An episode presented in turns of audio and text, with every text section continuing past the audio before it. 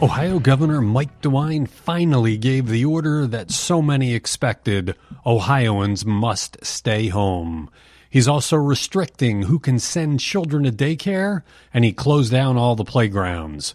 It's all part of what he calls his war on the coronavirus. We have another all coronavirus episode of The Wake Up from Cleveland.com for Monday, March 23rd. I'm Cleveland.com editor Chris Quinn. Ohio Governor Mike DeWine announced an unprecedented stay at home order to continue combating the spread of the coronavirus, telling Ohio residents to remain in their homes and apartments except for essentials like food, prescriptions, and doctor's appointments. Ohio Health Director Dr. Amy Acton signed the order, which will go into effect at 11:59 p.m. tonight and remain in effect until April 6th when DeWine and his team will review extending it.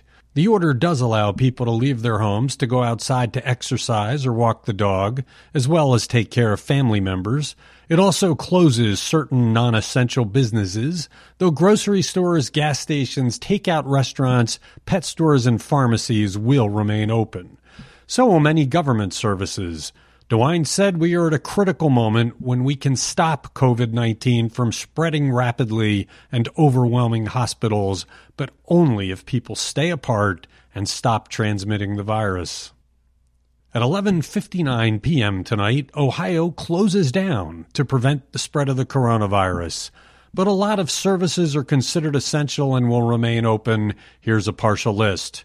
Grocery stores, pet stores, liquor stores, dental clinics, hospitals, mental health and substance abuse service providers, medical marijuana dispensaries and cultivation centers, gynecologists and obstetricians, eye care providers, home health care providers, blood, plasma, and platelet collection centers, stores that sell groceries and medicines, including farmers markets and convenience stores, animal shelters and adoption facilities like kennels, religious entities, gas stations, vehicle repair shops, including for bikes, boats, and farm equipment, hardware and supply shops, including Home Depot and Lowe's, pawnbrokers, post offices, laundry services, stores that offer supplies to work from home or clean the house, airports, rental car businesses, public transit, insurance companies, accountants,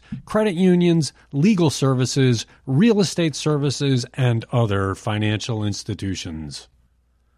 At 11:59 p.m. tonight, when Ohio goes into shutdown, people will be required by the government order to stay at home, but this is not an unreasonable shutdown.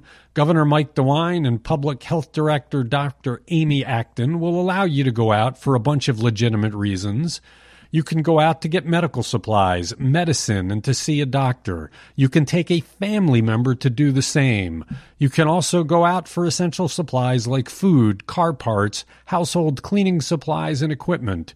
You not only are permitted to go outside for exercise, the governor exhorts you to do so. And you can go out to take care of others who need your help your parents, your children or grandchildren, or their pets. This is about stopping people from congregating needlessly, not harming them. Ohio's coronavirus tally hit 351 Sunday in 40 counties with three deaths. The number of cases rocketed 42% from 247 a day earlier. For comparison, though, Michigan, which had its first reported case around the same time as Ohio, has more than 1,000 cases. Michigan held a primary election, which Ohio did not. Ohio Health Director Dr. Amy Acton has repeatedly emphasized that many more people likely have the virus, some maybe with few symptoms. Acton on Sunday called the confirmed number the tip of the iceberg. Ohio Governor Mike DeWine took a long expected move Sunday in announcing new restrictions for Ohio's daycare centers.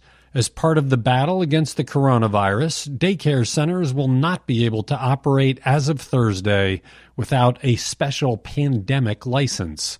The goal is to provide daycare for people who provide essential services in the virus battle, like doctors and nurses. State officials did not say clearly who will be eligible to enroll their children in the specially licensed daycares. The special licenses from daycares do come with a bevy of regulations, such as ratios of teachers to children, keeping siblings together with one teacher, keeping a rigorous cleaning schedule, and limiting parent interactions to drop off and pick up. The new regulations will last until at least the end of April. Thanks for listening to another all coronavirus episode of The Wake Up. Keep up to date all day long with the steady stream of coronavirus stories coming out of the Cleveland.com newsroom. We'll be back with another episode of The Wake Up tomorrow.